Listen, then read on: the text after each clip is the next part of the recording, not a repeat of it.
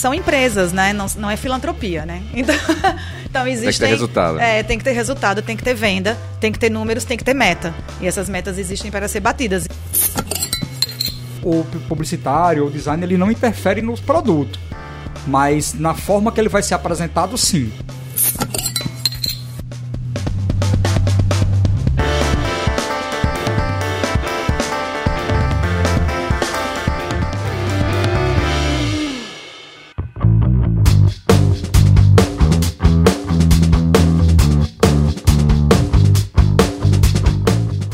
Fala galera, sejam bem-vindos a mais um Hora Copo, o podcast onde a gente fala de cerveja artesanal, vida, universo e tudo mais. Eu sou Fernando Nóbrega, sommelier de cerveja e sócio da cervejaria RAF. Aqui ao meu lado estamos com Érica Zuza. Oi, Fernando. Papai Fernando agora, é isso é, mesmo? É, grande novidade na minha vida. grande novidade. Vamos fofocar mais um pouco sobre isso, né? Estamos retomando aqui as gravações deste 15º episódio do Hora Copo. Para quem não me conhece, eu sou Erika Azusa, jornalista, professora de comunicação e criadora da Papo de Mídias. Papo de Mídias em colaboração aqui com a cervejaria RAF no Hora Copo. E hoje o nosso assunto tá maravilhoso. Tá bonito. Tá bonito, tá né? Bonito. Porque a gente vai falar sobre publicidade, vai falar sobre rótulos de cervejas. Então Comunicação então... visual, responsabilidade social. Leis, Ixi. né? Que eu já soube que o convidado até leu ali sobre a legislação e tal, pra gente entender mais sobre isso. E quem é que tá com a gente aqui hoje para falar? Bom, quem está aqui com a gente hoje? Caio Vitoriano, professor publicitário. Seja muito bem-vindo, Caio. Eu que agradeço, já sou um fã do programa, né? Já escuto aí, aqui acolá. Quando eu tenho oportunidade, escuto o Hora Copo. ali no player. No, no, YouTube, confesso que eu vi a primeira vez ontem. então, Mas o importante é que está consumindo. Exatamente. Né? A gente é democrático, dá para todo é. mundo. E é, dá para consumir de maneira não moderada esse, esse não, conteúdo. E, e, finalmente deu certo, né, Caio? Finalmente Porque deu certo. Caio era certo. nosso convidado em dezembro passado e aí Exato. aconteceram várias coisas, não deu certo para você vir. Pois é. E hoje deu certo. É, eu tô num esquema meio andarilho, sou um estudante de doutorado, e eu, o curso não é no Brasil e aqui acolá eu faço viagens a trabalho. E aí não, não casou. Eu fiquei muito feliz que deu certo dessa vez e vamos aí. Que, que coisa boa. Inclusive, quando esse programa estiver no ar, você já estará lá em Portugal, já né? De volta. e estamos com a Fran também, a Fran Voltei. Almeida, ela que trabalha no marketing aqui do Arena das Dunas, de volta ao Hora Copa, né? Fran, você não, esteve com a como, gente. Como no... recusar?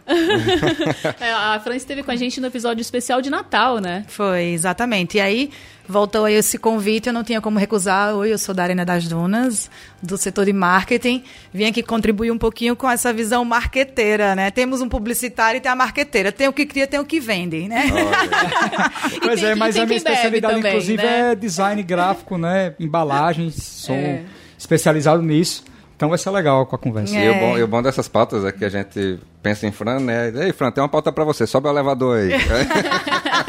Não, e aí, bom que se diga o seguinte: no dia da festa lá da RAF, a gente ficou conversando e tudo, e aí ela comentou: olha, a gente podia fazer um programa sobre rótulos, né? O que, que você acha? Eu, hum, gosto. Eu já tenho uma pessoa que pode estar é. completando a mesa aqui com a gente. E que bom que deu certo. Sejam muito bem-vindos. Obrigado. Eu acho que tem muita coisa que a gente pode estar abordando, né, Fernando, sobre isso. Você falou que é a, a que vende, o que cria e tem a que bebe, né? que faz. Que produz, e o que, faz, que produz. É. A gente também bebe, a gente também bebe. É uma... Aliás, é, é uma via de mão dupla. É, né? é, por falar em beber, eu acho que a gente podia começar com um brinde, né? Sim, vamos, vamos começar beco seco é complicado. Não dá certo. Vamos começar pela... Galega do Alecrim, né? Cerveja leve. Depois o, o Caio vai até falar um pouco aí do rótulo das suas memórias, né? É, exato. Enquanto ele está servindo, Caio, se você quiser já comentar... É, vou... Deixa eu dizer, é, eu tenho uma memória afetiva muito grande, assim, com o bairro do Alecrim, que é um, o bairro que eu nasci, né? Eu nasci na Policlínica e estudei no Alecrim também, né? No Colégio Nossa Senhora das Neves e no início ali, na minha primeira infância ali, até os quatro anos, cinco, eu, eu também morei e residi no Alecrim. Então, então foi o bairro uma... que foi o bairro que meus pais quando vieram do interior residiram ali um pouquinho uma outra parte eles se mudaram, moraram em dois lugares ao mesmo tempo ali. Era conveniente também para eles para as coisas que eles faziam na época. E eu tenho essa desenvolvi essa esse afeto pelo alecrim até pela né, questão de circular pelo bairro, né? Então, quando eu vi o rótulo pela primeira vez, eu, oh, que legal, tal. E ah, tem uma personagem, né, tipo um Deixa eu mostrar aqui na. Um gigante na de Gulliver aí. Acho que é bom mostrar, é, né? Pra quem é, não é mais uma ilustração ainda. do Sandro Freitas, né? Isso, que é o nosso ilustrador. E aí é engraçado porque quando a gente fez o briefing para ele, falamos do bairro do Alecrim e tal, uma figura feminina, porque é galega e tal. Saúde. É, brindar, né? E aí, ele veio com essa ideia, um negócio meio caju, né? Aquelas coisas de japonês, que é um bicho grandão, Sim, destruindo sim, a sim. Aí, era uma coisa inusitada, a gente não esperava que viesse algo nessa pegada, mas como a Rafa tem essa pegada meio é, informal, né? Uma coisa que quebra expectativa, então caiu como uma luva. Eu acho que ficou até meio icônico, assim, tipo, Galega do Alecrim, virou uma coisa meio... É, ficou. Virou até nome de pessoas no- no- na internet, né? As pessoas usam essa, essa terminologia e eu achei legal, assim, uma gigante, né? Destruindo o bairro, destruiu É. até a escola que eu estudei, eu achei genial. aí, Acho e até que- aí eu, eu achei... quem- pra ou quem pelo é menos de embriagou, Natal. né? O povo que, tra... que estuda lá, sei lá. É, pra quem é de Natal, pessoal, quem não é de Natal não vai estar entendendo, né? Sim. Mas pra quem é de Natal, se você observar bem o, o rótulo da galega, não dá pra ver a escola ali no rótulo. Então a gente começou a. Neves? Sim. Porque a igreja de São Pedro, né? É. Foi destruído. Igreja, a igreja. Mas na verdade isso aqui é uma reconstituição histórica, né? Sim. Aqui é, é faça-se a justiça, né? A gente faz tira a brincadeira, né? Mas Exato, Mas eu exato. fico, deixa a pergunta aí, viu, Sandro? Tem alguma coisa contra? é, tem alguma coisa, Tem alguma contra coisa contra? Mas é uma reconstituição histórica que a gente vê aqui que é o tem a igreja, mas o bairro ainda que se configura de maneira muito arbórea, né? E Uhum. sem muitas edificações. Então Sim. Tem essa coisa aí. Eu meu- te- eu- desculpa, não, eu já ia até comentar, assim, já, já pulando aqui com os dois pés no assunto, né, que a gente trouxe, eu ia até questionar de repente se o Fernando, como, né, também proprietário, sócio, enfim, da, da RAF, é a- a escolha das fontes, porque eu percebo que cada rótulo tem a sua própria fonte, né? Uhum. Então, assim, existe um cuidado de vocês nesse aspecto com a identidade Existe, visual de cada rótulo, sabe? É, existe.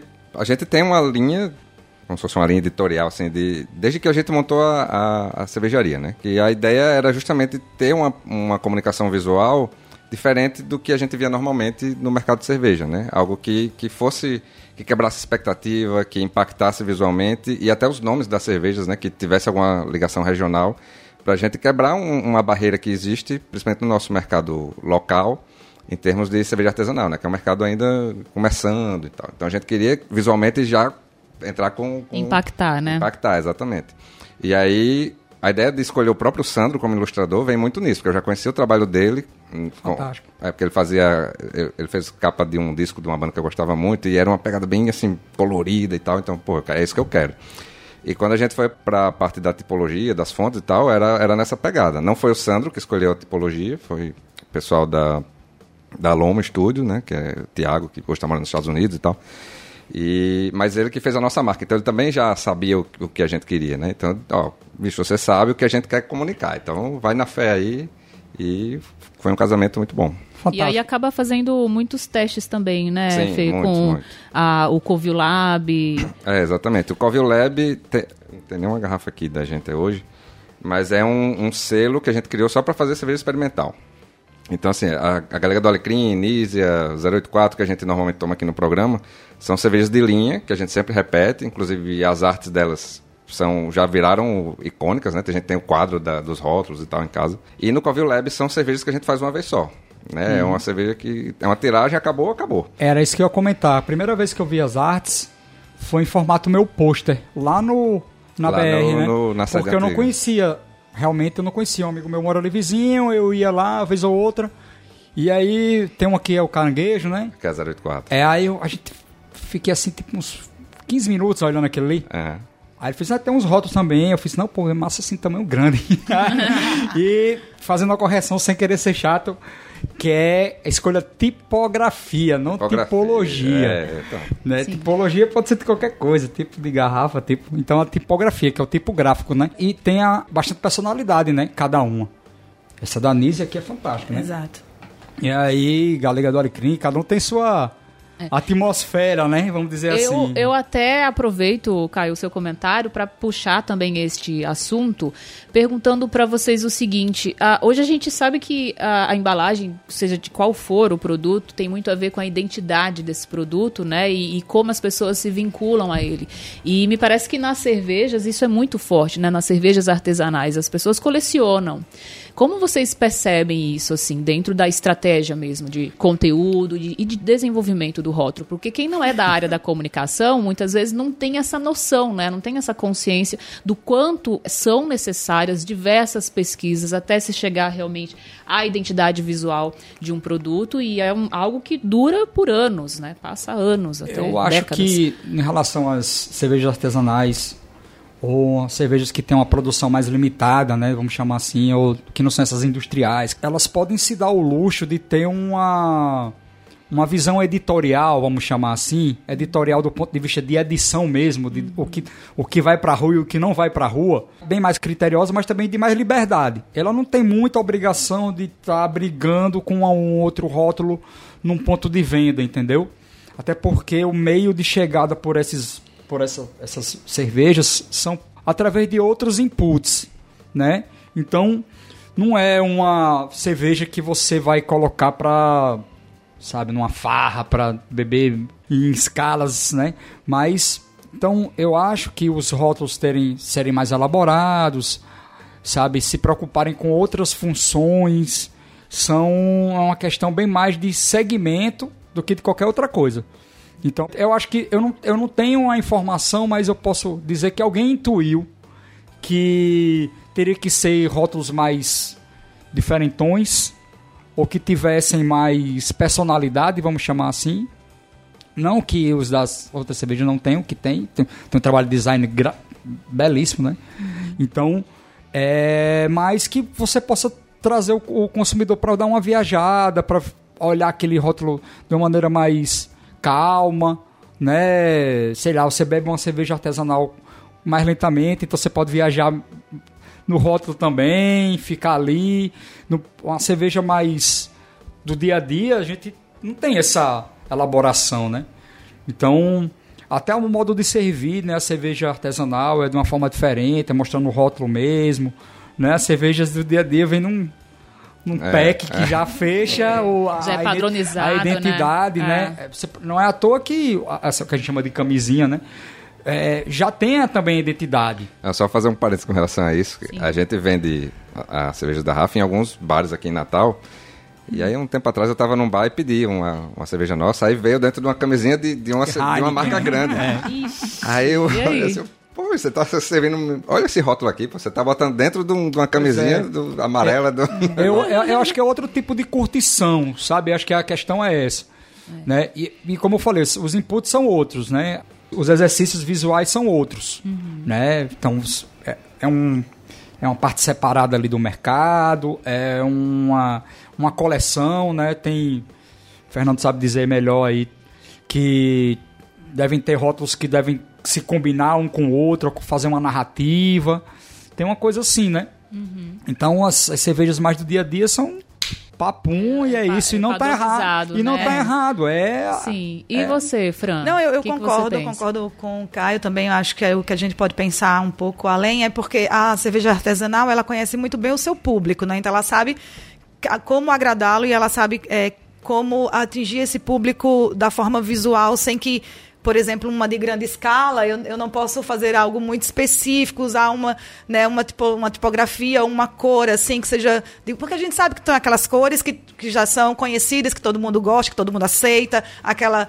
aquela é, aquela fonte que todo mundo já conhece. Então, assim, eu acho que a cerveja artesanal ela tem mais essa liberdade por conhecer também o seu público. Então, às vezes consegue entender que é um público mais, por exemplo, como a gente já tinha falado no outro podcast, às vezes é o pessoal da moto, às vezes é o pessoal, são os nichos, né? São nichos que a gente já conhece. É o pessoal ou de alguma é, ou de algum ritmo musical. Então, são nichos que você consegue, inclusive, fazer esse filtro para construir o seu próprio rótulo, né? É, e vincular, é, né, com e, as pessoas e fazer também, isso, né? E, e vincular, com certeza, sem se preocupar muito. Particularmente, eu acho que, por exemplo, ai, uma pessoa leiga que pega, enfim, um rótulo desse, olha e fala assim: nossa, mas não está gritando aqui, né? Tipo assim, não se confunde, isso aqui chama mais atenção aqui, aqui, acolá. Então a cerveja artesanal, acho que ela tem essa liberdade. O que eu acho que ela tem. Eu, eu observo, lá vai eu dizendo, acho que tem que evoluir, acho ótimo. Não, tô achando que ela tem que evoluir.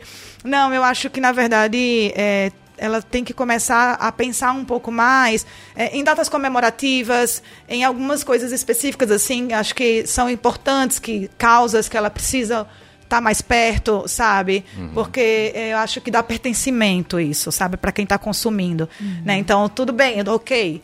Todo que... mês tem uma cor agora, né? Você não vai Exato, agora mudar. É. Seu... Se você for seguir né? por mês, né? É, Todo... se você for... Não tem, mas existem causas específicas que eu acho que valem a pena e que elas precisam também estar conectadas com isso. E pode se transformar em novas embalagens ao longo do ano, né? Se for pensar numa estratégia de conteúdo, é, uma estratégia um, de comunicação. um movimento acontecendo no mercado de cerveja artesanal nacional, que é bem legal e vai conversar com isso que, que a Fran está comentando, hum.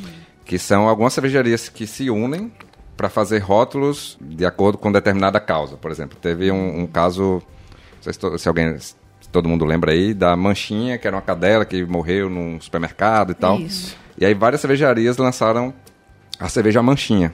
Não era uma cerveja igual, cada uma fazia uma cerveja diferente, mas era um rótulo em homenagem aos animais que foram maltratados e tal. E isso aconteceu em diversas outras ocasiões, tipo em por conta de, sei lá, o câncer de mama, aí todo mundo fazia. Às vezes não tem nenhuma causa específica, mas era uma ideia visual legal que era o movimento Onde está o Gole? Que era uma brincadeira com onde está o Wally, né? Aí todos os rótulos tinha aquela brincadeira de ser um monte de elemento, você tinha que achar uma coisa.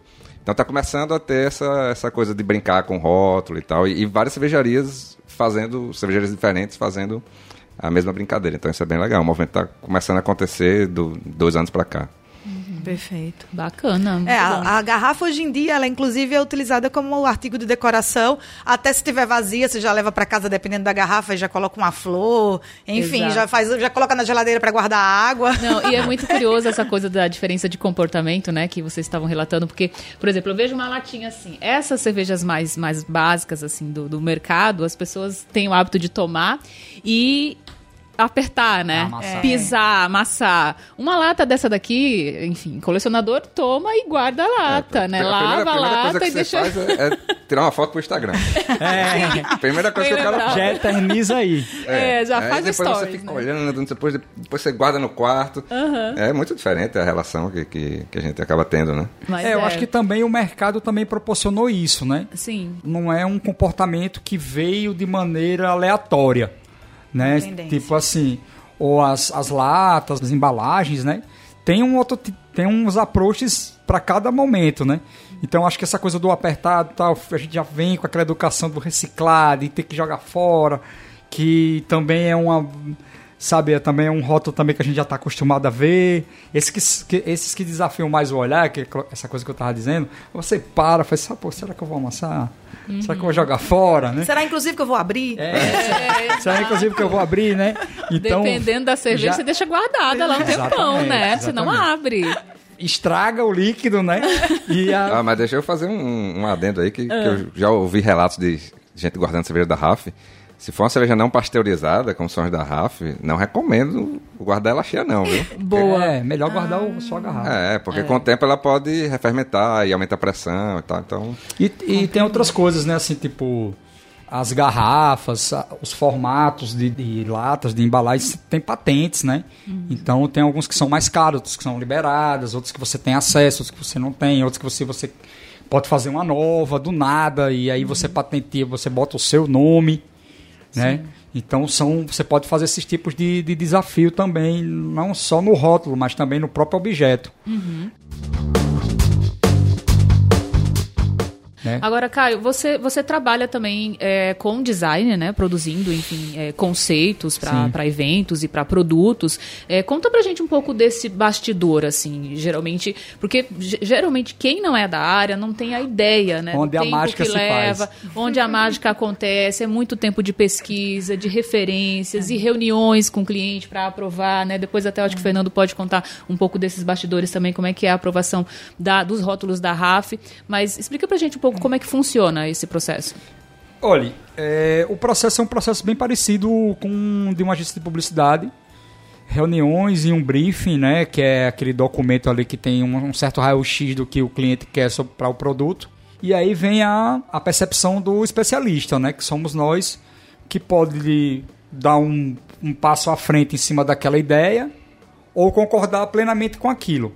A gente não, ou o publicitário ou design ele não interfere nos produtos, mas na forma que ele vai ser apresentado, sim. Né? Então, o publicitário ele não vai mudar a fórmula da Heineken, por exemplo, entendeu? Ele não vai mudar a fórmula da RAF. Mas ele pode dizer, pô, a maneira melhor de apresentar é essa. Aí tem duas pegadas, né? A pegada da publicidade e a pegada do design. Então, aqui que a gente está comentando aqui são os rótulos, né? O design de, de rótulo, de embalagem. Uhum. E tem a comunicação. Né? Então, a gente pode ver que uma cervejaria que tem... Que são dessas mais tradicionais, quem está começando aqui, que tem, tem um rótulo, entre aspas, careta que não é, Deus me perdoe. esse, esse, esse, esse, rótulo mais comum que a gente está é mais. É estratégico que, também. Que gente tá, né? Exato, que a gente está mais acostumado da posição a olhar. do produto, você bate olho e você já sabe. Não, é, eu já estava aqui, ele falando né? aqui, eu já pensando. Aí quando chega no marketing, o fala: Nossa, é. esse, essa criação não, sabe, viajou aqui. Isso não é comercial, isso não vende. É. Cara, Volta. Você quer, mais, você quer assim, a embalagem né? mais icônica e mais simples que Coca-Cola? Não tem. É, verdade. Então, hoje. A própria Heineken, eles se dão o luxo de cortar o nome. O nome só pelo formato ali você é. já Sabe, então, identifica então, que é a Coca-Cola. Mas eu admiro né? muito, assim, os, os, esses gênios, porque eles criam coisas maravilhosas. Só que uh -huh. comercialmente falando, não, às vezes história... não funciona. Ah, sabe um negócio que eu acho Rola, rola uns embates, não rola? Mas a história quer dizer. Pronto, depois você conta pra é gente esse bastidor. Ah. Geralmente, essas, essas cervejarias mais tradicionais, Sim. olha só. Geralmente essas cervejarias mais tradicionais têm a comunicação mais arrojada. Uhum. E o, e o rótulo, é, é por isso que eu falei, o rótulo entre aspas careta, Deus me perdoe. E as, que, e as, e as cervejarias artesanais, as cervejarias que não tem tanta grana, tem que se contentar com uma publicidade um pouco mais modesta. Isso. Então não dá para você colocar de trilha sonora dele com o 007 pulando de avião tomando sua cerveja, entendeu? Então, até, é... até pode, né? Até pode, em Você sonho. Para o bloco e pro, pro processo. exato, mas exato, é um, um, um ban né, do, do é. da internet. Mas o que é, é, é exatamente isso, são pesos e medidas, né? Então, você pode ver que essas cervejarias, a gente citou aqui a Heineken, por exemplo, que é uma grande cervejaria, né? Não sabe da Holanda, muita grana, campanhas mundiais. Aí eles se dão o luxo de fazer uma linha para que é zero, que não tem álcool, aqui é a tradicional, você liga na televisão, é tipo, a que tem álcool é Steve Wonder, a trilha sonora, na outra é Jungle. Sabe, é tipo um negócio assim muito bizarro. Bota o piloto de Fórmula 1, né? Pra dirigir é, que é sem álcool. Exato, exato bota o piloto de Fórmula 1. É assim, são as produções muito arrojadas, são ideias legais, são. É, é o tipo de comunicação que você gostando ou não de cerveja, você acha legal de ver. É, as pessoas entendem. É, é, uma comunicação que é de fácil assimilação, mas também não é careta. Uhum. Então tem toda uma estratégia aí por trás também da comunicação desse tipo de produto. E as cervejarias mais modestas têm que se contentar com a criatividade ali por outros meios, né? Não pelo, pelo orçamento, mas sim pela atitude. É, bota então, o sócio vestido de palhaço. É, faz, é, faz uma, uma, uma, guerrilha, né? É. Faz uma guerrilha, monta uma sei lá, faz algum tipo de estratégia diferentona aí para chamar atenção, porque o produto já é diferente. Exato. Né? E, e, isso se reflete no comportamento do consumidor também, sim, né? Sim. Porque você entra num supermercado hoje, vai para uma seção de, de cervejas artesanais, o colorido desses rótulos é o que vai fazer a diferença. Com né? certeza. Né? Eu, eu, falo por mim, assim, quando eu vou comprar uma cerveja diferente, que eu não conheço a marca, eu vou pelo rótulo. Uhum. Eu vou explorar o rótulo, o preço também que é outro, conta, né? qual também. é a história e tudo mais, qual é o estilo. Muitas vezes as cores que a gente olha assim, a gente já percebe que tem a ver com estilo, né?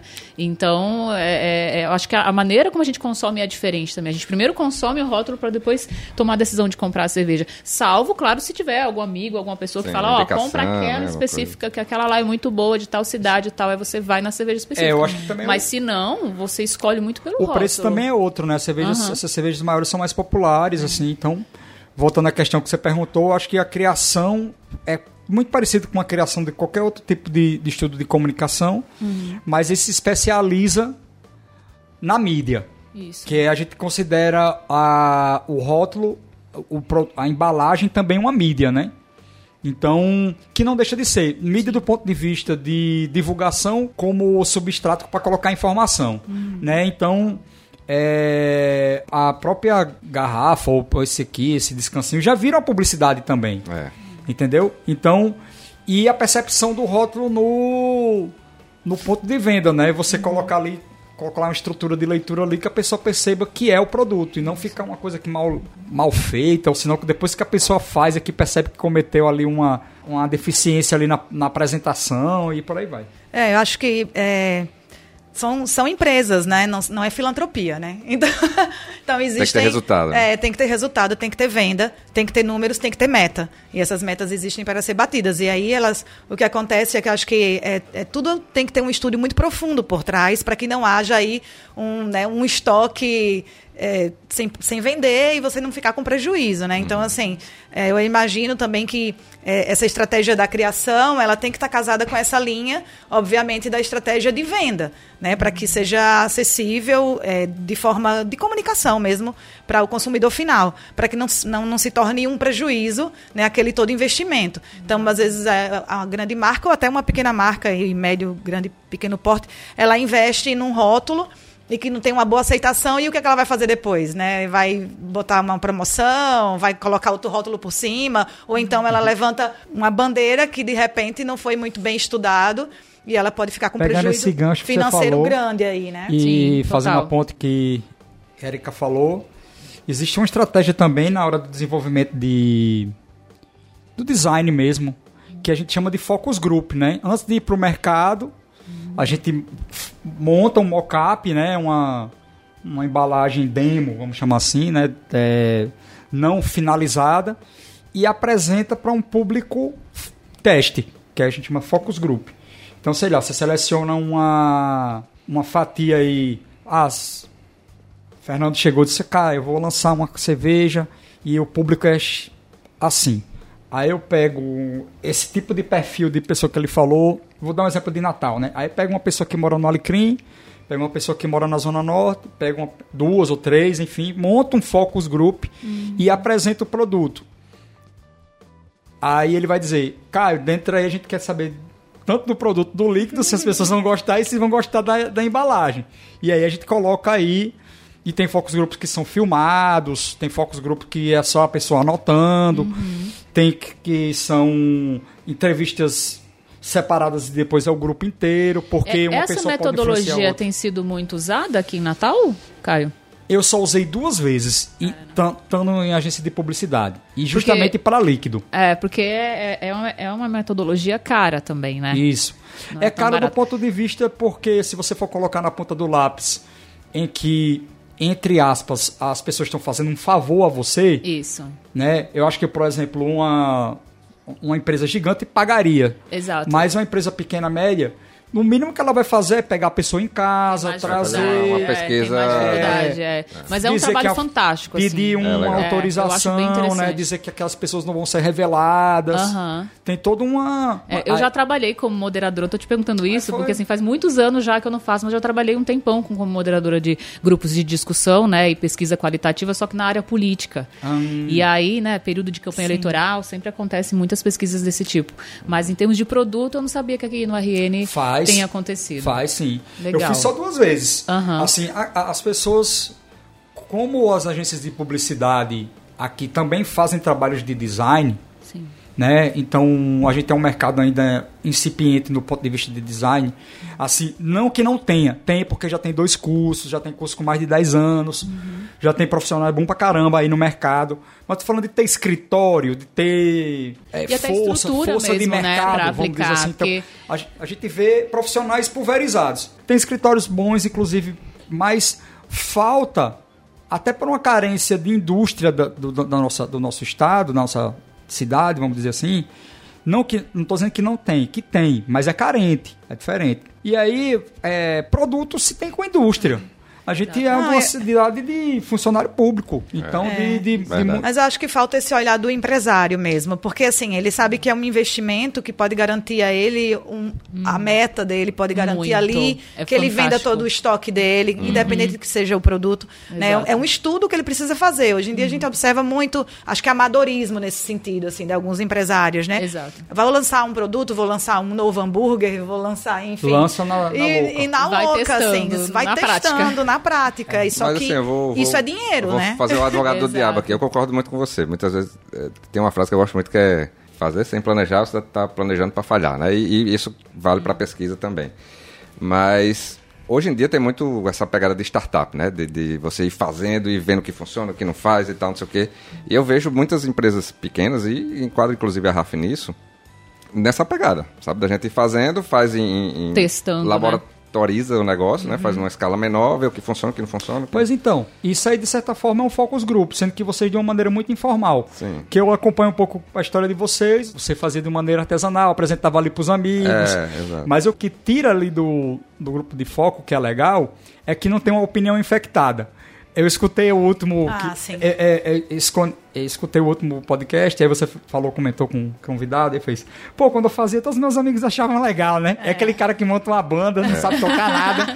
Todos os amigos acham a banda incrível, mas é uma bosta. Aí, mas é exatamente isso. Tá todo mundo na mesma cultura, tá todo mundo na, na mesma realidade, Exato. na mesma bolha, então tá massa, porque quando- a partir de um que faz uma coisa diferente, aí você já acha aquele cara meio, pô, aquele cara já tá É, fazendo e a, a grande diferença do Focus Group é que a pessoa participa sem saber. É, É, exato. né? Então, exato. ah, vou- vai provar que a cerveja da Rafa não sabe que é a cerveja Rafa. Vai- ah, O último que eu vai fiz, a gente avaliar, ficou entendeu? até com medo, porque tinha a avó de uma das pessoas da agência. Ixi, aí... Mas a gente precisava de uma idosa, sabe? Aham. E aí. Criou um viés aí. É, criou um tinha- viés. tinha- precisava de uma idosa, mas aí foi tudo isso. ó, Não diga pra que é, o que é, Sim. tal, tal. E aí, Aí ela certo. fez legal. Que, por exemplo, é legal ter uma um idoso para avaliar uma embalagem. Porque qual o nível de acessibilidade de uma letra dessa? Uhum. né? Então, o que que o idoso que poderia estar, o, observa? o- o- o público sênior, vamos chamar assim, Uhum. poderia estar dizendo, né? O, que que ele poderia dizer para você para melhorar, né? Não é também, sabe, é, desconstituir seu design, mas, pô, vamos ouvir, né? O que o cara tem para dizer, né? Claro que todas essas rotulagens é, tem um, uma- um TAC, né? Um termo de ajuste de conduta, né? Tem o mínimo de fonte, que a fonte deve ter, o máximo. Sim. Então, é, isso é acordado. Então, Eu acho cara que vai no tem, limite, é, cara, tem algumas adequações também do próprio mapa, não tem, Tem, Fernando? tem. Você Tem explicar adequações melhor. assim. De, o mapa é o Ministério da Agricultura, Pecuária e Abastecimento, né? Que é o órgão que fiscaliza a cerveja no Brasil. Ah, não, legal. não é Anvisa, né? Isso é- às vezes até é novidade pra galera. E tem, uma sabia, por sé- exemplo. tem uma série de diretrizes, né? Instruções normativas que, que é, tipo, no rótulo tem que estar dizendo é, constituição do- dos ingredientes, teu alcoólico, é, características, algumas características da cerveja. E aí, às vezes é tão. São coisas tão. Como é que eu posso dizer assim? Burocráticas, né? Tipo, Sim. CNPJ, endereço, não sei o que e tal, que acaba indo lá para a letra miúda, porque. Exato. Né, mas tem toda uma instrução normativa para Eu nunca isso. fiz embalagem para cerveja, mas eu fiz para suco. E aí, cara, era um negócio assim, porque tem coisas que dão alergia, Sim. aí tem que estar lá a Tem que tá, informação. contém. Tem uma, tem várias cada, cada produto tem a sua especificidade, né? Sim. E são, assim, não, não, só para ficar claro, não estou fazendo pouco caso dessas Não, informações. lógico, lógico, a gente sabe. São importantes A gente e sabe, tal, a e, sabe. aí a gente tem que sempre adequar ali para caber. gente sabe, a gente e- sabe. Sim. Não, eu, eu acho que pegando agora o gancho disso que vocês estão falando, e acho que a gente precisa evoluir, né, nesse sentido, inclusive enquanto design, enquanto fábrica, né, é, é a acessibilidade, né? Então, assim, estou aqui me perguntando, não tem nada em braille, né? É. Então, quem Nenhuma, né? Nada. Então, assim, quem. O quê? O contei aqui a história do- do- do o idoso, né? deficiente visual, ele não, não, não bebe cerveja, Sim. né? Verdade. Ele não, não tem essa. Não, não é esse consumidor, ou ele não é interessante para essa indústria. Né? Acho que a gente precisa começar a sair um pouco E da agora nossa você falou bolha isso, de eu não- privilegiados, né? E eu acho que o Braille, Começar a inclusive, perceber os outros Começar a perceber públicos os mesmo. outros, Eu acho que sabe? o Braille é super fácil de aplicar, sabe? Eu não tenho aqui agora a noção, mas para os impressos sim, mas eu não sei para essas as latas, né? Porque tem uma coisa de injeção, né? Tem um, tem uma, um alto relevo, então eu não sei quanto. Então muito tem, muito, muita coisa tem a ver com custo. Sim, então, com a legislação principalmente, né? É. A gente sabe Ah. que se não está lá escrito que é obrigatório, provavelmente vai tá, o né? empresário ele Não não, vai aderir. Ah, É, não vai estar. Agora, Fran, você tocou num ponto, eu vou puxar esse assunto antes da gente ir lá para a agenda, sobre esse pequeno embate aí que às vezes acontece nas reuniões, né, na definição de novos produtos, entre a equipe de marketing e o design. O design vem com a mágica, com o criativo, o comercial quer vender. Você participa de diversas reuniões nesse sentido, né? Aqui no Arena, Sim. com os produtos, com os projetos que vocês desenvolvem. Conta pra gente um pouco desses muito bastidores. complicado, principalmente porque ah, o marketing comercial ele precisa ser o olhar do, do dono, né?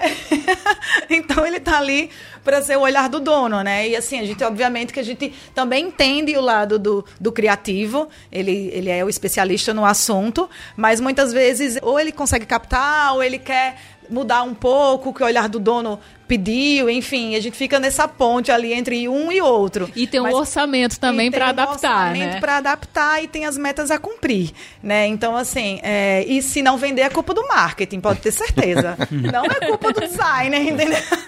Mas esse, esse cabo de guerra é, legal gostoso, é isso, bom, né? É, não, mas dá super certo. Eu acho que no É, final das existem a- a- contas. as- as- Sempre vão encontrando as soluções, variantes de né? um produto dar certo ou não dá é gigante, né? A gente não sabe. Às vezes é o produto certo na hora errada.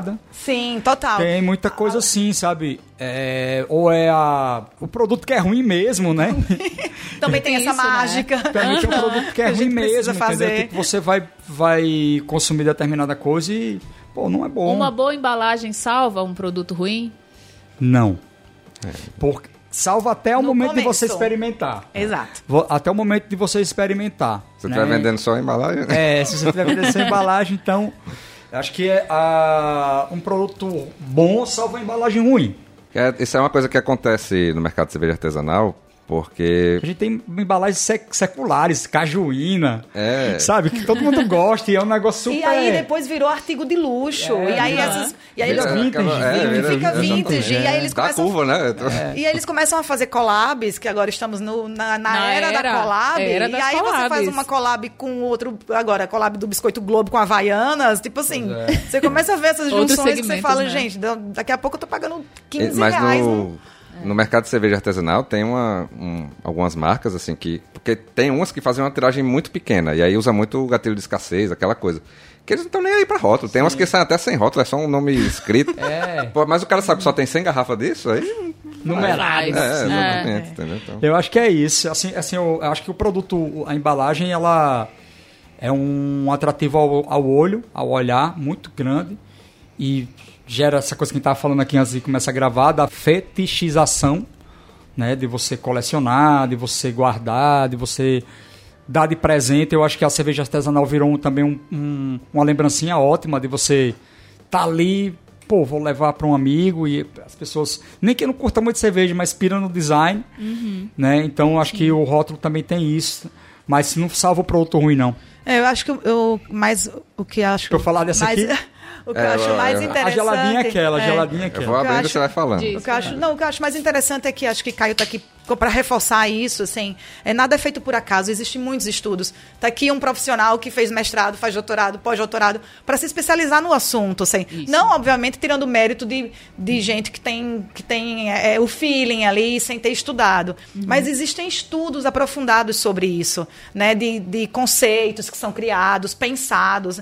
Então, assim, não é do nada que chega e que se escolhe uma cor, que se escolhe uma figura, que se escolhe uma tipografia. Existe todo, existe todo um conhecimento para isso, né? E eu acho que a gente precisa valorizar que existem N profissionais que fazem toda coisas- essa construção. E as coisas vão evoluindo também, né? É, Vocês tem estavam falando aí, eu lembrei.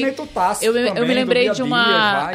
é, eu me lembrei de uma ação recente da, da Coca-Cola que lançou uma latinha de uma, de uma Coca-Cola, só que no metaverso. Ah, E sim, aí eu vi eles isso. vão transformar isso também. metaverso. Pois é, é uma loucura, sabe? As discussões nele. que estão acontecendo no metaverso. e, tipo, tem gente que não quer entrar, mas no tá todo mundo metaverso você entrando. consegue vender só a entendeu? embalagem, né? É, mas no caso da Coca-Cola, eles estão criando também o produto físico. É, a a Coca-Cola Byte vai estar no metaverso, mas também vai ter o físico pra gente provar. Então, assim, tudo Legal. muito vinculado ao contexto da comunicação digital, da, de inserção em jogos eletrônicos. Então, eu fico questionando, poxa, as embalagens também estão indo nesse universo, né? Se a Assim, gente se a for olhar gente- o histórico de embalagem... A vou for um- entrar num- numa discussão assim, aí a gente vai viajar pra caralho aqui. Mas, tipo, o NFT, será que não é isso? Você tá vendendo uma embalagem ali, um negócio e tal? É, tudo, é, é tudo muito novo, né? A Sim. gente não sabe Um, pra onde isso um amigo vai. meu tem uma piada muito boa dúvida. sobre NFT. Eu não posso nem me cri- criticar muito porque eu tenho uma arte em NFT. Tô faturando em NFT, inclusive, já. Olha! E que Ensina mim é uma- pra gente, eu pra mim- também pra- pra mim- quero. Pra mim é uma realidade completamente, realmente metaversica. Eu não, eu não ganho milhões de dinheiros, mas tá ali uma coisinha rendendo. Que foi do- dentro Mas de o uma que? É uma arte sua? Foi. Eu com a designer de. do- ela é pernambucana, mas mora nos Estados Unidos. Acho que ela mora no Colorado, eu acho ela. Enfim, e a gente fez um, o primeiro cartaz NFT que envolvia uma, uma, uma assinatura vitalícia de festivais de música. Que era o Festival Coquetel Molotov de Pernambuco, o Festival Bananada de, de Goiânia e o do Sol daqui. Então, se você adquirisse ele, então até você ficar velhinho, você poderia entrar e receberia ele impresso ou NFT e a- as duas, três primeiras pessoas tinham uma trilha, né? Baixavam o negócio com um som também, também tinha música Tem uma playlist e própria. mexia e tal. Mas um amigo meu deu uma definição muito legal sobre NFT. Não uma definição, uma antidefinição. Que ele disse, uma piada, né? Obviamente. Ele disse, cara, nem quem criou o NFT sabe definir, então. então, então, então, esse, então esse negócio não deve ser um negócio bom. É né? aquilo, né? Eu Todo fiz- mundo quer, todo mundo tá curioso, mas Pois ninguém é. sabe explicar direito mas, o que é, é. mas eu acho que entrou nesse rol aí das, das moedas virtuais, dos negócios ainda muito com pouca definição, né? A gente é a gente é de uma geração em que as coisas não vou dizer im- impressas palpáveis, mas a gente quer aquele resultado não abstrato, vamos chamar assim. Né? Então, é, é, esse tipo de linguagem, esse tipo de. É uma abstração. Apesar de existir ali, você vê, mas tem uma abstração. A, a monetização também é uma coisa meio. meio, vamos dizer assim. é, é, é, você não define porque bem, não é, é meio tátil, difuso, né? é meio É, difuso. é tudo é meio difuso. Você foi. Então, de onde vem esse dinheiro? Para onde vai esse dinheiro? É, tem que muita fazer um exercício de especulação Mas é, mesmo. é, é assim, é engraçado. Enfim, não é a pauta aqui, mas É. eu, eu acredito que é uma coisa que está surgindo agora, né? Então tudo é, é- é muito especulativo, realmente. Mas é uma tecnologia que tá aí, velho. Mas eu E- prefiro É, assim, tem tomar mais- minha cerveja de verdade. é. É, também. É, então, Ainda falando- prefiro É sentir mais esse sabor que divertido, é uma né? delícia. Vamos fazer o comercial. Meni- É uma delícia. Os Fala um meninos, pouco, o- Caio. eu trouxe essa cerveja aqui, depois vou até mandar lá pros, pros meninos lá, ainda não tô recebendo nada, mas é a Fumaçônica, é uma cerveja...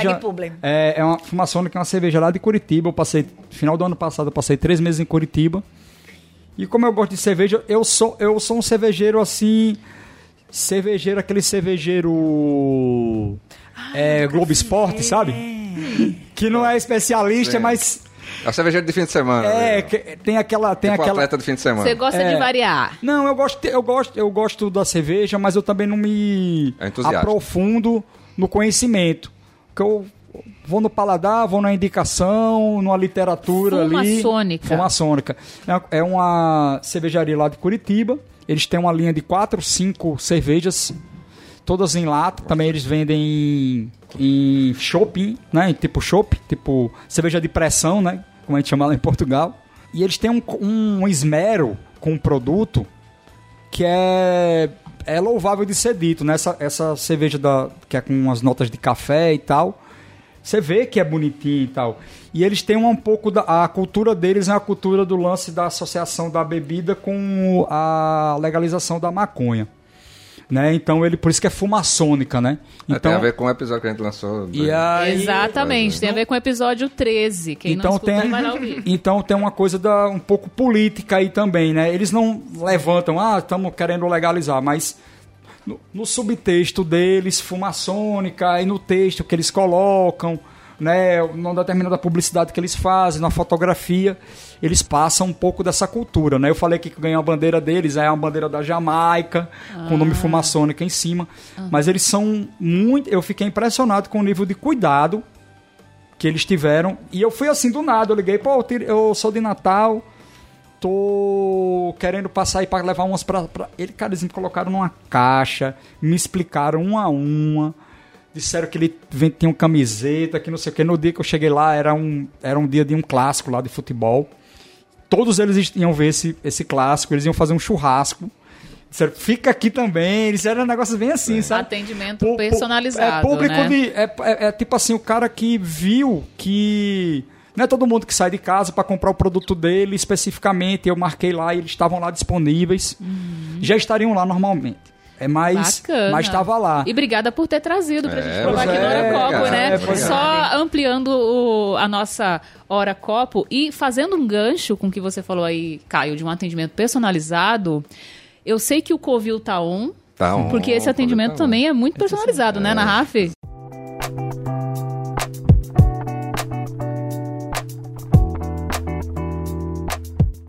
Não, e outra, eu falei da RAF, eles ficaram assim loucos. Eu fiz, pô, tem uma cervejaria lá em Natal também no mesmo esquema.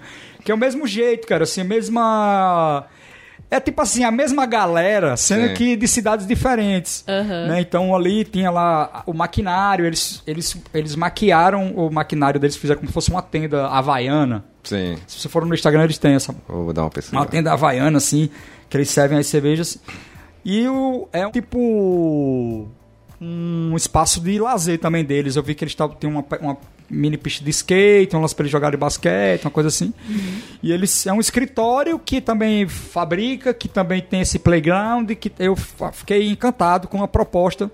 E eu fiz, pô, vou levar. Eles me deram essa da, de café, que eu achei genial. É muito vou aproveitar boa, aqui, boa. então, o, o, o gancho e vou fazer, eu vou dar meu depoimento agora sobre a RAF, e falando que o Covil tá on.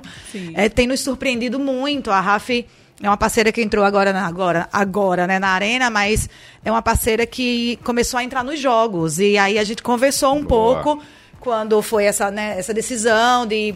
E aí, vamos subir a RAF, Massa. vamos tirar do Covil e vamos levar para a arquibancada, né, para aproximar do consumidor. E a gente ficou naquela, é, vamos, vamos testar. E assim, eu tenho enxergado, eu tô na operação de jogo, então eu tenho enxergado assim, de fato, uma abertura impressionante. Num jogo, por exemplo, no jogo passado que tinha 21 mil pessoas.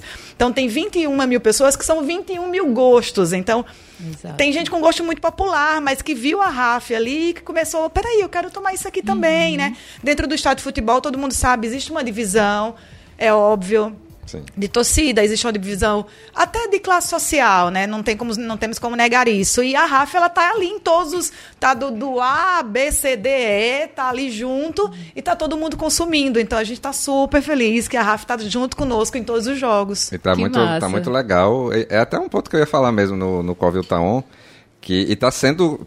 tá melhorando a cada jogo, né? Porque é um trabalho que começou agora, então, tipo, apesar da gente tá divulgando e tal, tem muita gente que não sabe, né? Muita gente, né? 21 mil pessoas, 19 como foi o outro e tal. Então sempre tem uma parcela grande ali que não sabe nem que, que tem a RAF aqui dentro, né? Que tá sendo vendida ali. E que muitas vezes é, o é, primeiro contato o até com primeiro a cerveja artesanal, né? total. Exato. Então tá, muitos. tá começando a, a ter um- um- uma cultura disso. E além disso, quando tem jogo, a gente abre antes para a galera fazer uma prévia, que também tá, tá dando um, um resultado legal, e, e abre o pós, que aí depende muito do resultado do jogo, né? Não, é. um dos jogos, um dos jogos eu fiquei É. até com vontade. Cara, eu vou, fico um pouquinho na RAF e depois eu subo. Mas eu acho que eu, eu subestimei a, a, a plateia, vamos dizer assim. Aí tava lotado, né? Vendeu pra caramba. Aí eu fiz, ah, não vou não. Mas tá, Mas tá é. sendo bem legal. é, agradecer também a parceria da Arena, porque dando essa abertura, né? E, e é uma coisa que. Eu converso muito com o Fran, e toda, toda vez que a gente conversa, aparecem 20 ideias pra gente explorar. Eita. E aí a gente vai testando de pouquinho, e tudo que a gente tá testando, pelo menos tá, tá, tá tendo um, Tá dando certo. Então, né? primeiro- Isso foi fantástico, então. É, primeiro ponto aí do Covil Taon, essa questão dos jogos. Vai ter jogo na arena, podem vir, pode vir para RAF antes, pode ficar depois e consumir RAF na arquibancada. Arrasou. É, quem ainda não conhece o Covil Arena, a gente fica aqui dentro da Arena das Dunas, né? E abre de quarta a sexta a partir das 16 horas e no sábado a partir das 10 da manhã e nos domingos quando tem jogos, né? E vai até que horas? Até 10 da noite. Até 10 da noite oficialmente, né? Mas é isso. É, oficialmente. Oficialmente. E tem o, o Covil BR também, que é a, a nossa sede antiga. Também abre nesses horários, né? De quarta a sexta, a partir das 16 até as 10. No sábado, das 10 da manhã às 10 da noite. E tá abrindo no domingo também, das 10 ou 11, Mica. Agora no 11 da manhã até umas 7 da noite, né? No domingo. E tem feijoada no sábado e domingo. E tem uma, um evento aí que eu queria fazer a divulgação, que é o aniversário da Hop Mundi. Que é Hop Mundi é uma cervejaria cigana, né? Que faz suas cervejas na RAF. E a gente está produzindo em conjunto esse aniversário. Vai ser lá no Covil BR, no dia 14 de maio. Mas quem conhece as festas da RAF já, já sabe como é que vai ser, no mesmo esquema, né? A gente tem um- uma entrada que está a 40 reais, dá direito a uma taça de vidro.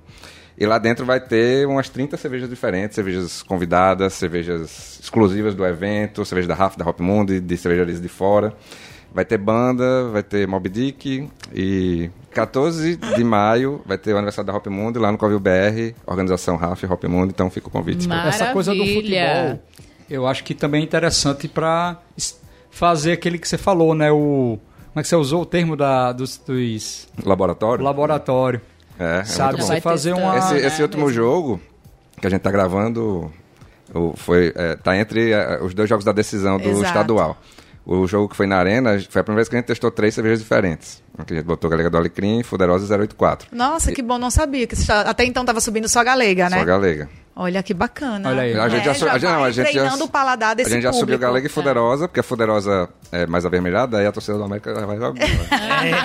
Foi a primeira vez que a gente testou aí. Já Chega esse quer fazer nível de stories, né? chega esse nível. Até isso. É, já quer fazer stories com a cerveja com a cor É, da... mas é mesmo, acontece. Né? acontece. Tô ligado. E foi a primeira vez que a gente testou a IPA e foi muito bem a aceitação dela também. Olha só, que, olha só que ponto interessante. Aqui um exemplo ilustrativo e bem divertido pra gente falar aqui sobre. A gente falou aqui que o produto pode dar certo, o rótulo pode influenciar. E aí a percepção sobre o produto, né? O Fernando falou que o americano vê a cerveja mais avermelhada e acha que é. já toma pra si, né? Já coloca um contexto bem próprio ali do, do, do fã de futebol. E aí, a partir do momento em que um torcedor do América faz esse tipo de endossamento, aí o o cara da ABC, pô, vou tomar não, que o cara, sabe, já viram uma, já viram uma coisa delicado, dessa. Já né? viram uma coisa Ainda dessa. bem que ele tem Delicado. uma bem escura. Né? É, a ponta negra que é Eu preta. tô fazendo um exemplo, eu tô fazendo um exemplo negra, né, ilustrativo. Fernando? Isso é uma Sim, coisa sim, muito. Se isso acontecer é de uma um despautério absurdo, Não, mas mas, assim, mas, mas, mas é um tipo de, de, de coisa que pode acontecer, assim, que o pessoal, pô, não vou, Tem um. não vou tomar Coca-Cola não, porque é vermelho, entendeu? Não, mas Ótimo, o cara um- torcedor do ABC. Tem um. Acho que todo mundo aqui já deve ter escutado, mas eu já escutei muito do tipo. É, cor de xixi. Né? Então, assim, você já, já atrela ali a, a cor da cerveja, que é muito clarinha. A cor de xixi. Então, assim, de repente já vira ali no imaginário popular. Ou xixi hidratado, né? Porque o xixi não hidratado é escuro. Então já cai no imaginário popular, pronto, já era. Acabou-se. Ca- É muito isso. Caiu no imaginário fica- Tem popular. que ser espiritu...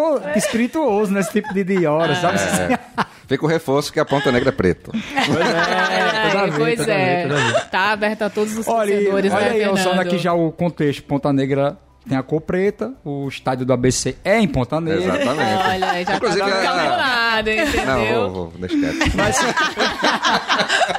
É, vamos voltar aqui. Então vamos aqui voltar, não, não, né? mas- Eu tô vendo aqui a embalagem da Heineken, toda colorida. Isso. Fran, quer comentar antes da gente Uma- ir pra nossa saideira? Sim, sim, é uma, uma edição especial. Na verdade, ela não me pertence, ela pertence a um colega meu, é, que é gay, e que ele ganhou da tia dele. Tipo, a tia dele viu exposto em, não- em um local, não aqui no Brasil, e trouxe pra ele porque lembrou dele e ele nunca abriu. Né? Beijo, Felipe, é sua.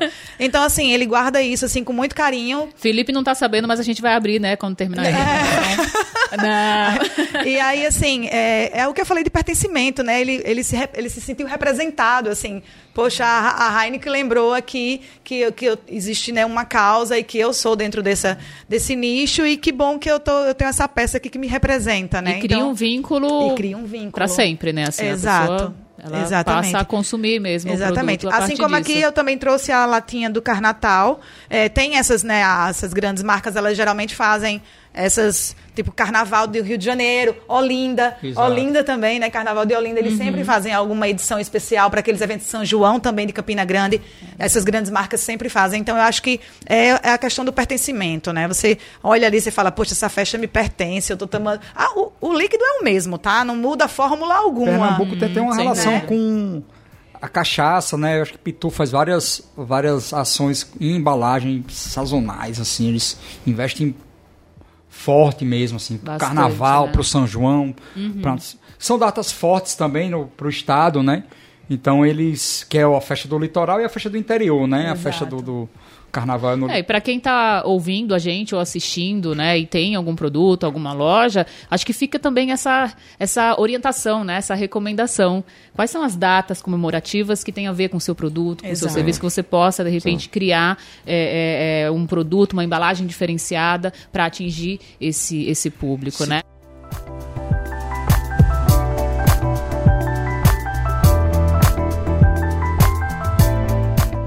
fazer uma menção aqui que é que eu até citar em algum momento, mas não, não coube, que era dessas cervejarias um pouco maiores, a Baden-Baden, por exemplo, que eu gosto da linha de visual deles, que são, são linhas similares, que eles mudam as tonalidades, são rótulos escuros, ou seja, já é um pouco diferente da do segmento, que são cores mais solares e tal.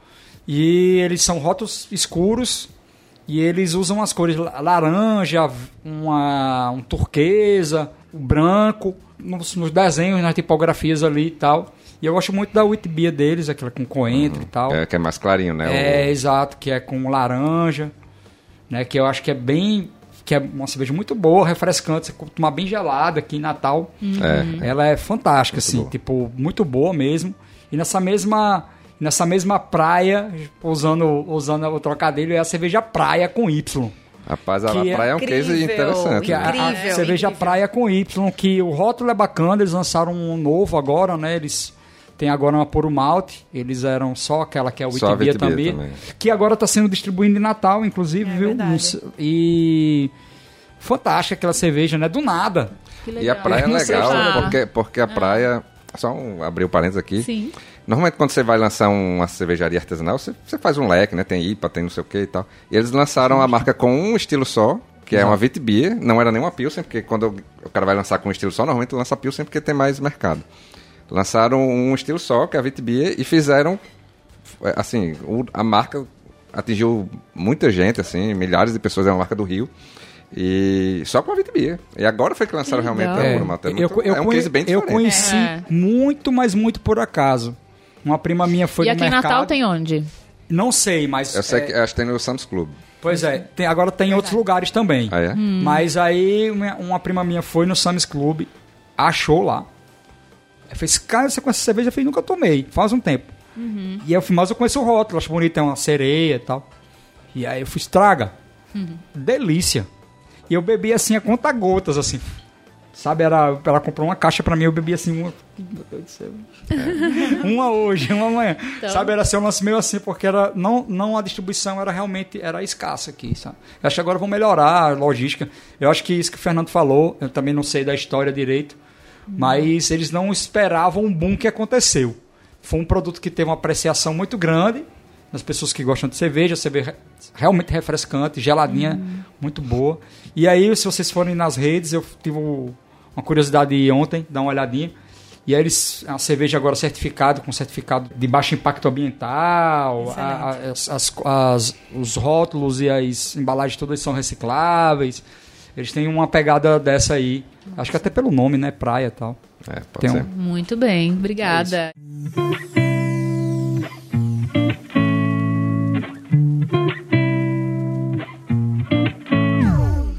Fazer esse gancho para puxar para a nossa saideira, né? Nós temos um quadro chamado Dicas Fuderosas, em que nós convidamos, né, vocês a darem uma dica bem nem especial pensei. aí para o nosso Ô, Fran, você ouvinte. é, é recorrente aqui, você não pensou na dica. Vou pens- Já sei. Minha dica é revista Noise. A revista Noise é um clube de assinatura. É uma revista, na verdade, que virou um clube de assinatura.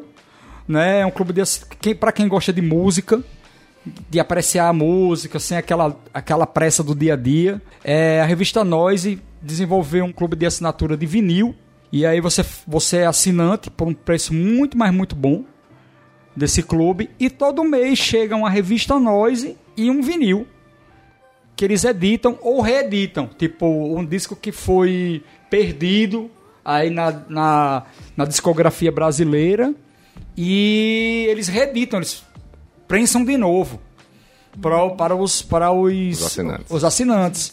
Então, é, revista Nós tem no Instagram, todas as- eles têm site, faz assinatura todo mês. Noise? Noise N O I Z E. Noise. Esse, esse- né, desculpa, esse mercado de, de vinil tá tipo NFT, né? Assim, tá, Bozo, ele é entusiasta de vinil. É. Ele tava dizendo que tem um vinil de Gal Costa de não sei quanto que vale 800 reais. Eu, caramba, um Nossa. negócio assim. É, eles, eles editaram um de Gal Costa novo, né? Que é uma parceria, cada faixa ela com um cantor, recentemente. Ela, ela e Rodrigo Amarante, ela e Silva, ela e Tim Bernardes. E aí, Gal Costa é um artista, inclusive, que está se conectando muito com a nova geração. E o interessante é a revista, que você faz uma imersão na artista e na obra.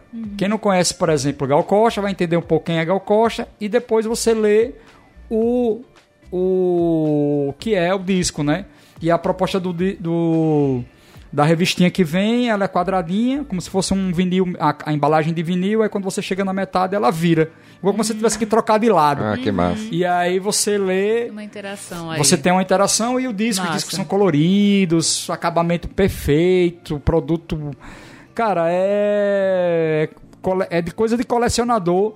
Não, não confundir é, colecionador com como é, acumulador, Acumulador. né? É, acumulador é aquele cara que tá ali juntando e não consome o que tem. Eu acho que aí é outro, outro tipo de processo que vale muito a pena e não são discos de 800 reais. É uma assinatura de 100. São, Isso é, no, é no mercado É mais secundário. é né? disco de cento e poucos reais. Eu não vou mentir que eu já paguei quase mil por um, mas No. é numerado. Aí vai a loucura de cada, de cada fetiche. Mas o. É, como é edição japonesa, aquelas coisas, né? que o cara vai e compra, mas. É... E aí a dica, dica nós, revista nós, e disquinho todo mês. Esse mês foi Hermeto Pascoal. Tá e ótimo. cada mês um, um artista diferente. Fran, qual a sua dica? Olha, a minha dica, enquanto marqueteira, é assim: venha pra arena, venha na RAF. Não, é, falando muito, falando Domingo mais- na Arena, né? Do, isso quer dizer agora, Olha falando aí. sério agora, é, o projeto Domingo na Arena, ele voltou, né, depois de dois anos aí com pandemia, a gente se sentiu seguros agora para retornar.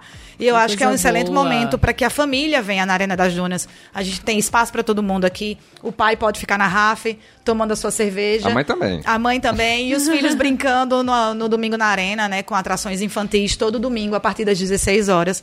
Eu acho que a gente. é, a arena ela funciona todos os dias além de jogos. né? Então a gente está aqui aberto para receber o povo potiguar e os turistas também. E a gente tem aqui vários tipos de entretenimento. E a minha dica é o domingo na arena, casadinha com a RAF. É, esse é um negócio que a galera precisa saber, viu? A arena tá aberta aqui direto, podem vir. Eu acho que é uma dica Muito super interessante, legal. até pra saber do equipamento que a arena tem. Uma vez eu tava conversando, não, percebi que na na arena tem a RAF, tem uma academia, tem não sei o quê. Tem o co-work, né? E a pessoa não sabia. Isso, vamos abrir Não conhece, né? Só Muita pensava que era conhece assistir mesmo. jogo. Ah. É, exato. O Domingo na Arena, que é um projeto bacana, além das, das, das apresentações culturais e artísticas, é, tem recreação, é, a gente tem aqui uma quadra de, de beach tênis, nós temos aqui uma quadra de basquete. Então, todo domingo... Aquela história de você jogando basquete era aqui? É. Eu imaginei. né? Então a gente tem aqui, então todo domingo está funcionando também esses espaços com instrutor para dar atenção, para ensinar as pessoas e é um evento gratuito, É. né? Então assim, tá aberto, venham para a arena todo domingo Eu às 16 soube, horas. eu soube, inclusive, que o pessoal da patinação tá vindo pra cá também. Também, É, vem o grupo sim. Patins Mania. Vem Patins. Mania Tu tem cara de Natal. ser patinadora. Eles estão vindo pra cá. Sou, nossa, eu adoro, adoro. É, e eles estão vindo pra Se cá. tivesse gelo, ela era patinadora gelo. Com certeza, com certeza. Aquela que absoluta. teve em Prisca Zero no Natal pessoa- Shopping. Eu sou aquela pessoa que passa, assim, horas assistindo competição de patinação no gelo. É absurdo, assim. Só não sei o nome dos, das manobras, mas o resto... Arrasou, Aí, né? é massa mesmo. Mas estou aprendendo, estou reaprendendo. Passei muitos anos sem patinar. Já contei, né? Isso aqui em outro episódio. O ouvinte do, do dica, Aracopa né? já conhece. Foi uma das minhas dicas, inclusive, né? Voltar a fazer exercícios ao ar livre, seja correr, seja caminhar, ou quem sabe patinar, né? Então é algo que eu gosto bastante, sim. E é muito bom saber que o Domingo na Arena tá, tá de volta. Tá on. Tá on. É. Érica, você vai gostar da minha dica. Eu vou gostar? É, Diga. é uma série do Netflix chamada Drive to Survive. Hum, nossa, vou mesmo. É pra quem. pra agora sim, é, é uma série diferente, né? É pra quem gosta de Fórmula 1. Porque assim, a, a Fórmula 1 nos, nos últimos anos foi. mudou a administração, né? Tava meio chato, eu confesso que eu fazia um tempão que eu não acompanhava. E aí agora tá na administração dos americanos. E americanos sabe fazer show, né? Você Muito. sabe fazer entretenimento como, Como ninguém. ninguém. Exatamente. E os caras mudaram as regras e tal. E no ano passado, em 2021, teve uma temporada. Fazia anos que não assistia, aí eu comecei a ver as notícias que tava, o cara brigava, estirava o dedo pro outro, não sei o quê. E como bom brasileiro que gosta de treta, aí eu comecei a assistir de novo. E foi uma temporada a, a risco, assim, foi decidida na última volta da última Foi corrida. incrível. Foi incrível. E esse, desde que essa administração americana assumiu, a Netflix começou a acompanhar todos os, os grandes prêmios, filmando os bastidores. Não perde tempo, hein? E aí, quando termina a temporada, no ano seguinte, antes de começar a temporada do ano seguinte, eles lançam essa série. Sim, ainda tem essa estratégia, né? A série é lançada uma, duas semanas antes de começar o campeonato. Exatamente. Então a série que saiu agora em 2022 é mostrando os bastidores da temporada 2021, que foi a melhor temporada das últimas décadas. Ever. Então, assim, quem gosta de, de Fórmula 1, de velocidade, não precisa nem gostar muito de Fórmula 1. Quem gosta de, de bastidor, assim, de... Quer ver a treta? É, ou então, desse, tipo, ver a questão de, do, um, atleta de alta performance, como é, a, a- como é os bastidores de, de grandes empresas, porque no fim das contas as, Sim. as montadoras ali As são... estratégias, né, que eles fazem em Então, assim, é muito legal, mesmo. é muito legal você ver um cara como Lewis Hamilton, ver as fraquezas do cara ali, sabe? Então é Repete o nome? Drive to Survive. Drive to Survive. Survive. Eu acho que, te- acho que até a Netflix vem fazendo um trabalho desse de documentação bastante, vamos dizer assim, pesado. Só que tem documentário, né, agora assinado pela Netflix, se você Tem, for ver. tem bastante. Em todas as... Em vários segmentos, Em vários né? segmentos. Várias áreas. Culinária, ele falou agora Fórmula 1, É. música, nem se fala, porque é, Tem- são, tem um- são de gêneros e são de Eu- artistas É, específicos. eu vou até, eu vou até, Fernando, assim, é, navegar em cima dessa sua dica aí, para indicar o Drive to Survive também pro pessoal da comunicação. Porque é, a- as temporadas mostram muitos bastidores de planejamento Então quer dizer de comunicação. Ah, claro. Nossa, eu adoro, é sensacional. Essa nova temporada eu não comecei ainda, porque eu Eu- sei que eu quando eu no meio, eu começo, eu maratona, eu não consigo assistir uma só, porque assim, primeiro é um espetáculo de edição. Pra quem gosta de edição bem feita, com trilha sonora, eh, eles fazem um trabalho fantástico.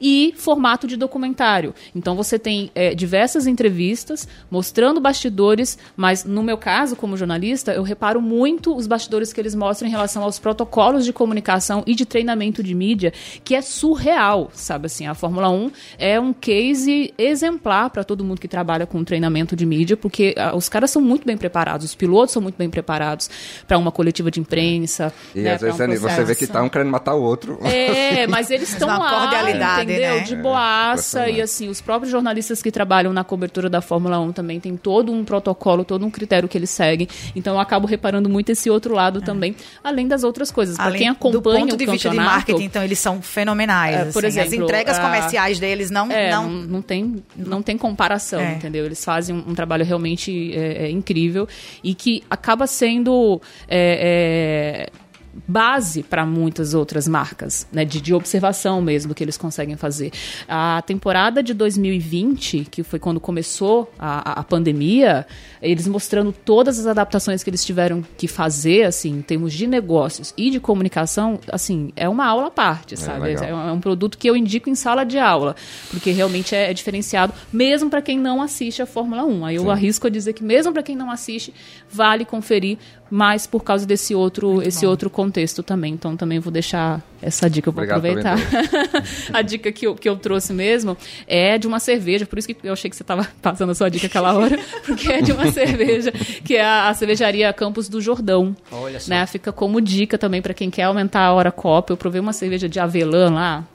Meu Deus do céu, Trouxe, sonho, gente. Eu trouxe, mas já acabou. Ah, que Deus. vacilo, velho. Pois é, já acabou. Que e aí eu tô doida pra voltar. achei que a gente ia tomar aqui pra falar É, sobre Eu vou ela. atrás de alguém que vende aqui, enfim, vou, vou ver um jeitinho pra comprar, mas fica como dica, gente. Ah, eu já sei que você vai pra São Paulo quando voltar. eu Pois é, né? Eu acho que eu vou parar lá de novo. E aí, assim, quem for a Campos do Jordão, Pode fica pedir pra como, deixar onde você tiver como lá mais dica. perto. Pois é, entendeu? Deixa lá em São José dos Campos, Pois né? é. Tá tudo certo. Mas olha, sério mesmo, gente. Quem for, dica de turismo agora aqui.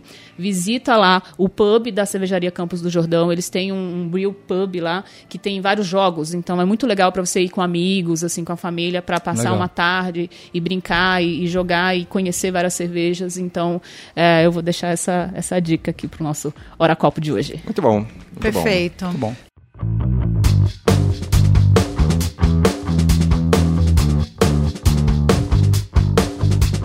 Temos um programa? Temos um programa. É, isso aí, galera. Muito obrigado por. Debutamos, pela- né? Debutamos, Debutamos. novamente, né? Obrigado pela participação, Fran. Obrigada a vocês. Caio. Estamos Obrigado. aqui, só Obrigado chamar. pela contribuição. Espero que todo mundo aí tenha aprendido muito sobre comunicação. Caio, quem quiser lhe acompanhar nas redes sociais, eu- eu- o seu perfil é, é cobiçado, né? Vamos lá, é arroba Vitoriano no Instagram e no Twitter Vitoriano78. Tá, eu só uso essas duas mídias, né, assim, para me comunicar, para colocar trabalho também, e aí eu jogo para um outro site, mas é ali em que eu trafego ali mais no dia a dia. E você pra. Tem, eu, eu não uso mais Twitter, dei uma saidinha, tava um pouco tóxico. Vai piorar esse ano, viu? Esse Fran, ano, você saiu na hora é, certa, esse viu? Esse ano Não. vai piorar, mas não fica muito longe, não. É, É, o eu vou- Twitter é é. importante, não é mesmo? É verdade, não, não, não. Tô, tô lá só como observadora agora, É. não falo mais nada. Mas tem a minha rede social pessoal, Fran Almeida. Mas quer me encontrar, vem na Arena. Eu tô aqui todo domingo. A Arena tem o perfil da Arena. tem o perfil da Arena, Arena das Dunas, tem o perfil do Domingo na Arena, que vocês encontram também toda a programação, toda a programação. E tem o Arena Office, que tá aqui incrível também, para você que quer ter o seu office aqui dentro da Arena e viver aqui nesse ambiente mais esportivo, mas também de negócios. É só seguir lá.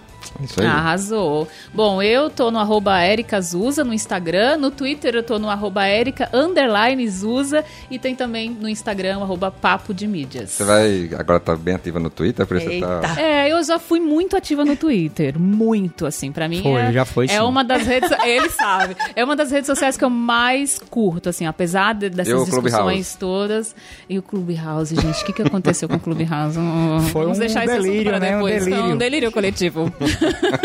Vamos deixar esse assunto para depois. É. Mas é isso, tô por lá, só seguir, a gente interage, conversa também sobre os projetos da Papo de Mídias, os podcasts e tudo mais. E quem quiser me seguir é o arroba Fernando A. Nóbrega no Instagram. E tem o da Cervejaria RAF, né? Que é arroba Cervejaria RAF, onde você vai conhecer os bastidores da RAF, os eventos, né? O que a gente falou aqui, da agenda, o funcionamento dos bares. Tem também o perfil do Hora Copo, né? Tem o perfil do Hora Copo, Hora Copo Podcast. Pode acessar lá, segue a gente, tem todas as novidades pra gente poder, você, né, acompanhar o Hora Copo, não só aqui no canal da RAF no YouTube, mas também no Instagram. E quem quiser ouvir os programas anteriores. Os programas anteriores estão no Spotify, Deezer, Google Podcasts, Apple Podcasts, Amazon Music, Ola Podcasts, no Resso. Gente, tá aumentando esses, Todo canto, né? esses Todo canto. aplicativos. Eu fico aqui, ó, maluquinho Pesquisa lá que vai tudo. aparecer. Pesquisa, gente. Principal, a principal plataforma de streaming de áudio a que você mais gostar é só pesquisar que o Hora Copo tá lá. E no YouTube, no canal da RAF. É isso aí. Então, É isto, né? galera, muito obrigado mais uma Obrigada. vez. Isso, Espero que vocês tenham Obrigada. gostado. Saúde. Saúde. Saúde, gente. Valeu. Não, não, aí. Pode subir os créditos. Aí, ó. Aí, ó.